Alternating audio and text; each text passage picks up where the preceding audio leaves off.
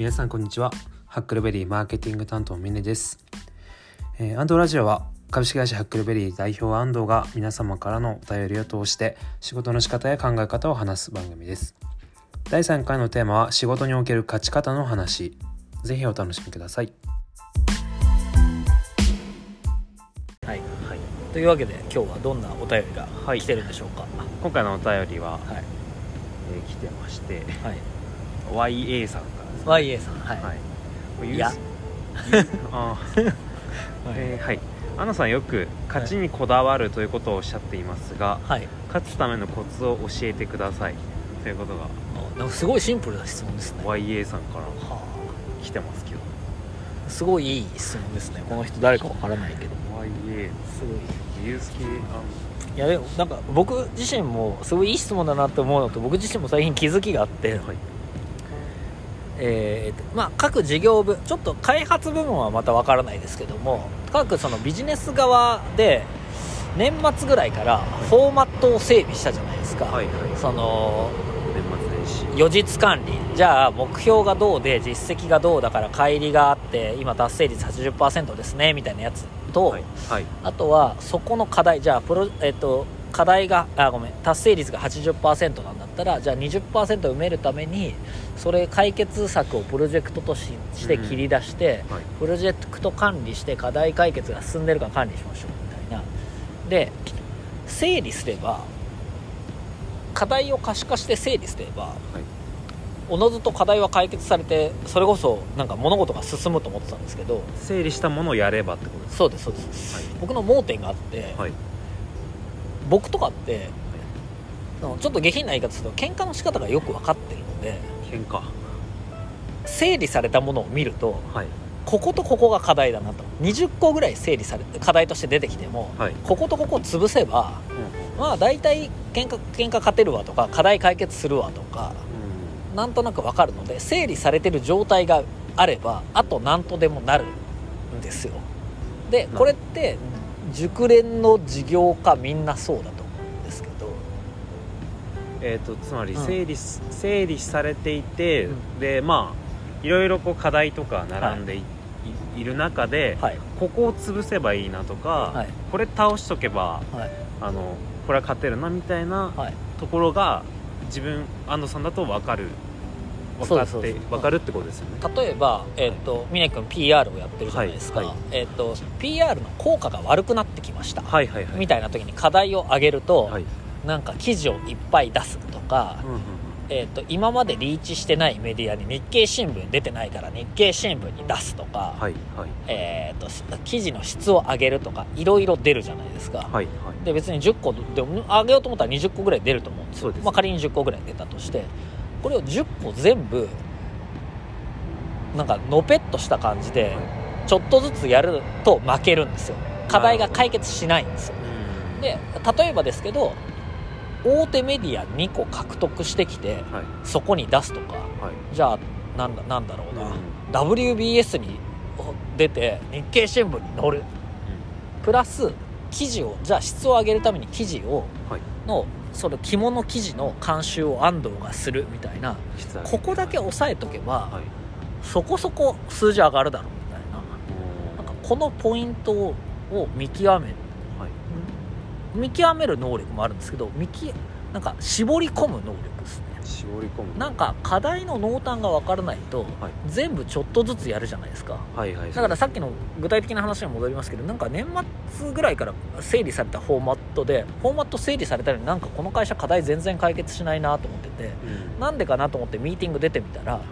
全部じゃあ100点だと課題解決してるとして現状10点だとするじゃないですか、うん。習字報告だと15点になってますとか20点になってますっていう話が5項目と出てくるんですけどなるほど。じゃなくてでそんなことしてたら、はい。習字で5点とか10点ずつしか改善しなかったら全部解決するのに分かんないけどなんか 2, 2ヶ月とかかかるわけじゃないですか、はいはいはい。その間に違う課題が出てくるんですよね。うんそうですね、うん。なるほど。確かに、なのでさっさと重要な順からう他はずっと10点のままだけど、これとこれだけは今週100点になりましたみたいな、こういう勝ち筋の重要な順番を見出して上から順番にそこに1個か2個選んで全リソース集中でぶっ潰していくっていう、そうですね。ななんかそれ言ってることすごい分かって、まあ、僕がうん。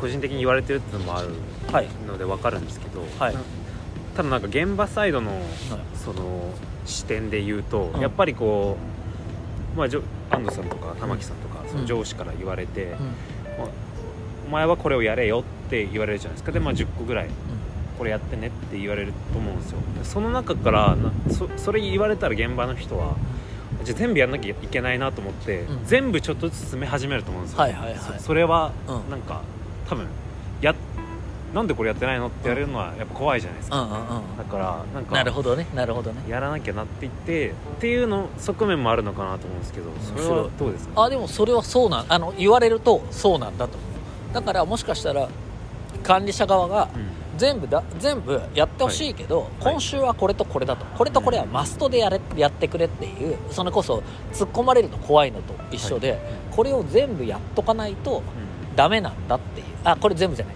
この1と2は100点にしとかないと仕事になってないんだっていうのをちゃんとそのアドバイスしたり指示するっていうのをうん。リリーダーっていうか管理者側がやらないといけないのかなと思いましたよ。なるほどなるほど。まあ現場の人は頑張るじゃないですか。この会社のハックルベリーの人みんな結構素直だし、はい。まあ、ただなんかその勝ち方のコツとかルールはやっぱり経験がある人間の方が分かってるので、そいつらがちゃんとそういう指示を出すっていうのが多分この会社が強くなるのに必要なことなんだなとああたなんとなく感覚的にはもともと分かってるんだけどその課題がいっぱいあることを整理してみてあんまり動かないという事実を持ってやっぱりそうなんだなって認識し始めましたね最近。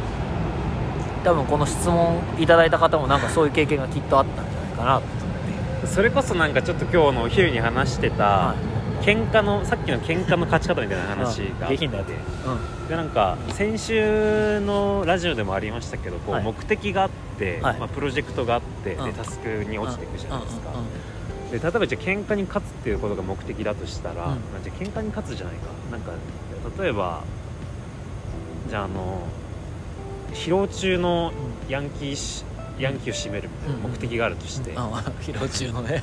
うん。ででそのプロジェクトになってくるの多うん。分その、じゃあ山田君うん。田中君鈴木君っていうヤクヤンキーのうんボスクラスがいて、でこのボスクラスの中でどどれを倒せば、うん。あのこの疲労中のヤンキー集団うん。は瓦解するんだろうみたいなあことを考えるじゃないですか。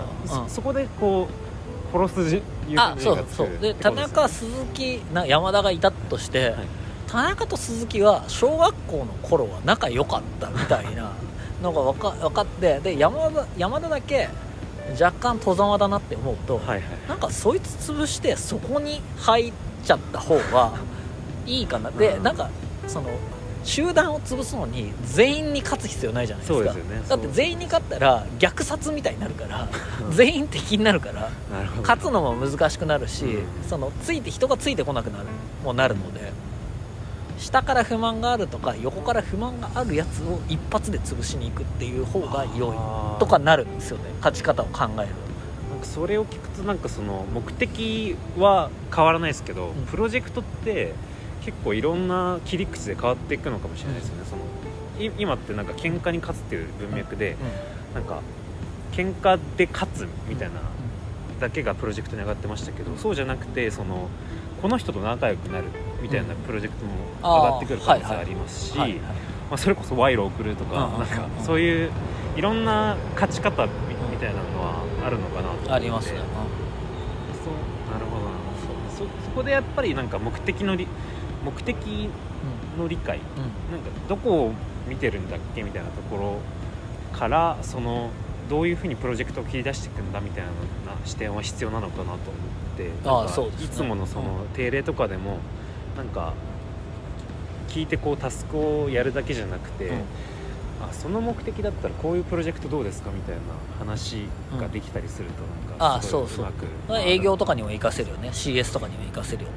相手のプロジェクトというか相手の目的何なんだろうっていうのが理解できる自分たちの目的自分たちの目的っていうのもちゃんと理解してうん。仕事に臨むとなんかプロジェクトも出てくるしでプロジェクトに紐づくタスクもなんかすっきりできるしみたいなのでなんか勝ち方って結構目的をちゃんと理解した上でプロジェクトに臨むっていうことなのかもしれないですね。うんうん。その通りです。今日はこんな感じでいいですか？はい。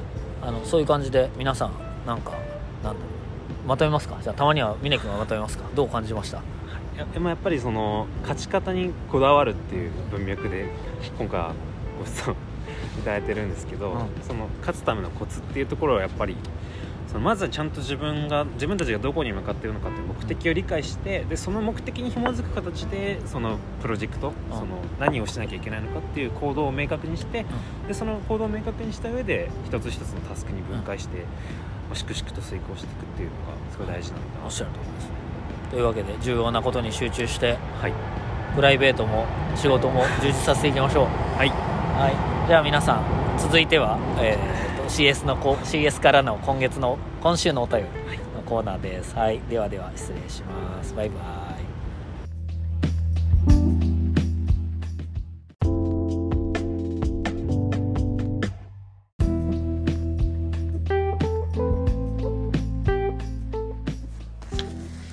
はいじゃあ本日は、えー今はサブスクプラスのフィフィールドセールスみたいなところをメインでやってるはいんですか？の、えー、と中野真紀子さんに来てもらいましたはい、ありがとうございます。今日はなんか根元がプリになってきましたけどと そうですね。はい。ころでこのコーナーではまあいろいろまあ CS のはい。まだ CS の方に来ていただいてるんですけどまあ、はい。まあままきさんは営業ですけど、うんまあその中で聞くお客様の声みたいなのをはい。聞かせていただいてるんです。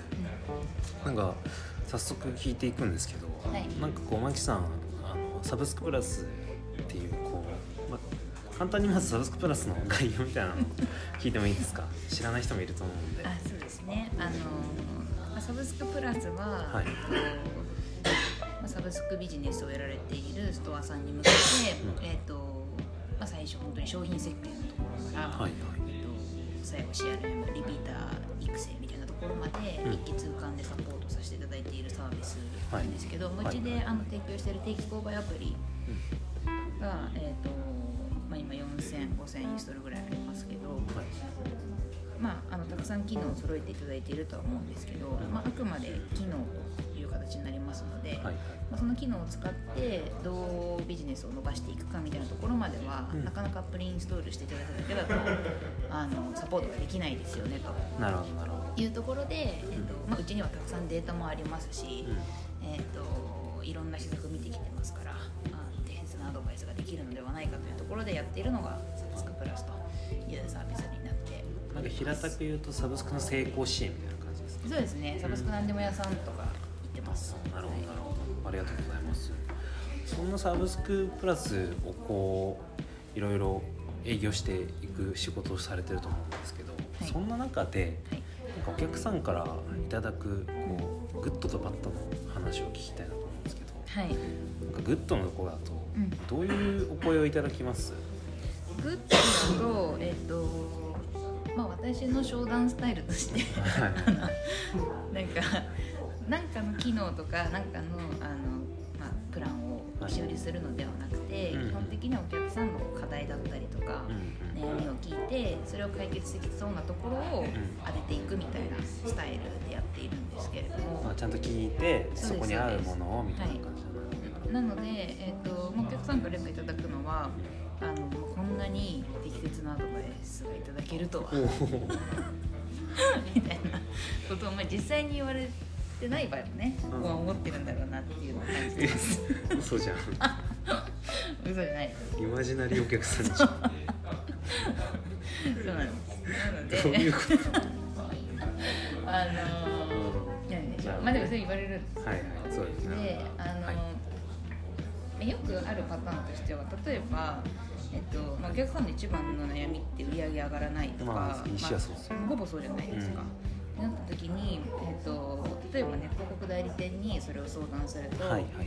じゃあ集客やりましょうってなるし集客とか広告。あそう広告やろうってなるし、まあ、なんかそのなんだろう一部の部分しかあのサポートしていない会社に相談するとそういう答えが返ってくると思うんですけど、まあ、なんかお客さんが例えば、えー、とそんな感じで売り上げ上がらないからうん。広告やりたいですってうちに相談してきたとしても、うん本当に広告かみたいなところから、あの一緒にこう探っていってあげるというか実はお客さんもめっちゃ来てるけど、あのサイトの作りが微妙だから売り上げ上がってないんじゃないとかめちゃくちゃ既存のお客さんまずはいるんだから、うん。でそこを定期通販申し込んでくれるように育てようよみたいな、ほどうんうんあのその集客から CRM まで全部一気通貫でやっているからこそ、えーとまあ、本当に適切なアドバイスができるというところであの、まあ、そういったところが結構親身になってくれてるよねというので、なるほど。えーご好評いただいております。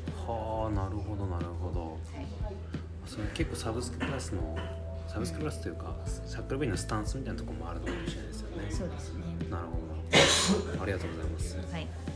逆になんかバットのところとか、まあ、逆にここ足んないよねみたいな話ってされることあるんですか？こういうことやってほしいんだけどされるとしたら、はいえっとまあこれは別に悪いとかではなくて、はい。基本的にウェブでの施策があの中心になるじゃないですか、まあウェブで広告売ったりとか、ウェブでメルマガやったりとかっていうふうになるので、まあ、例えば実店舗を持ってるお客さんとかだと,、はい。えー、と実店舗での集客まで考えなきゃいけなかったりとかそこからどう持ってくるかとかウェブの方にとかも考えなきゃいけないこれ私個人の力量でもあると思うんですけど、はい。やっぱそのオフラインとオンラインの、えーつなぎ込むみたいなところまでサポートができるようになると、まあ、もっといいんじゃないかなと。はあ。僕ちょうど。ちょうど最近そういうことやってる人と話してあそうなんです。えー、なるほど。なるほど。まあまあ昨日のところは拡張していけばいい。なんか現状のところですごく価値を提供できてるのはすごいいいことだなと思いますね。はい。ありがとうございます。ありがとうございます。ということで今回は中野さんに来てもらいました。ありがとうございました。ありがとうございます。はい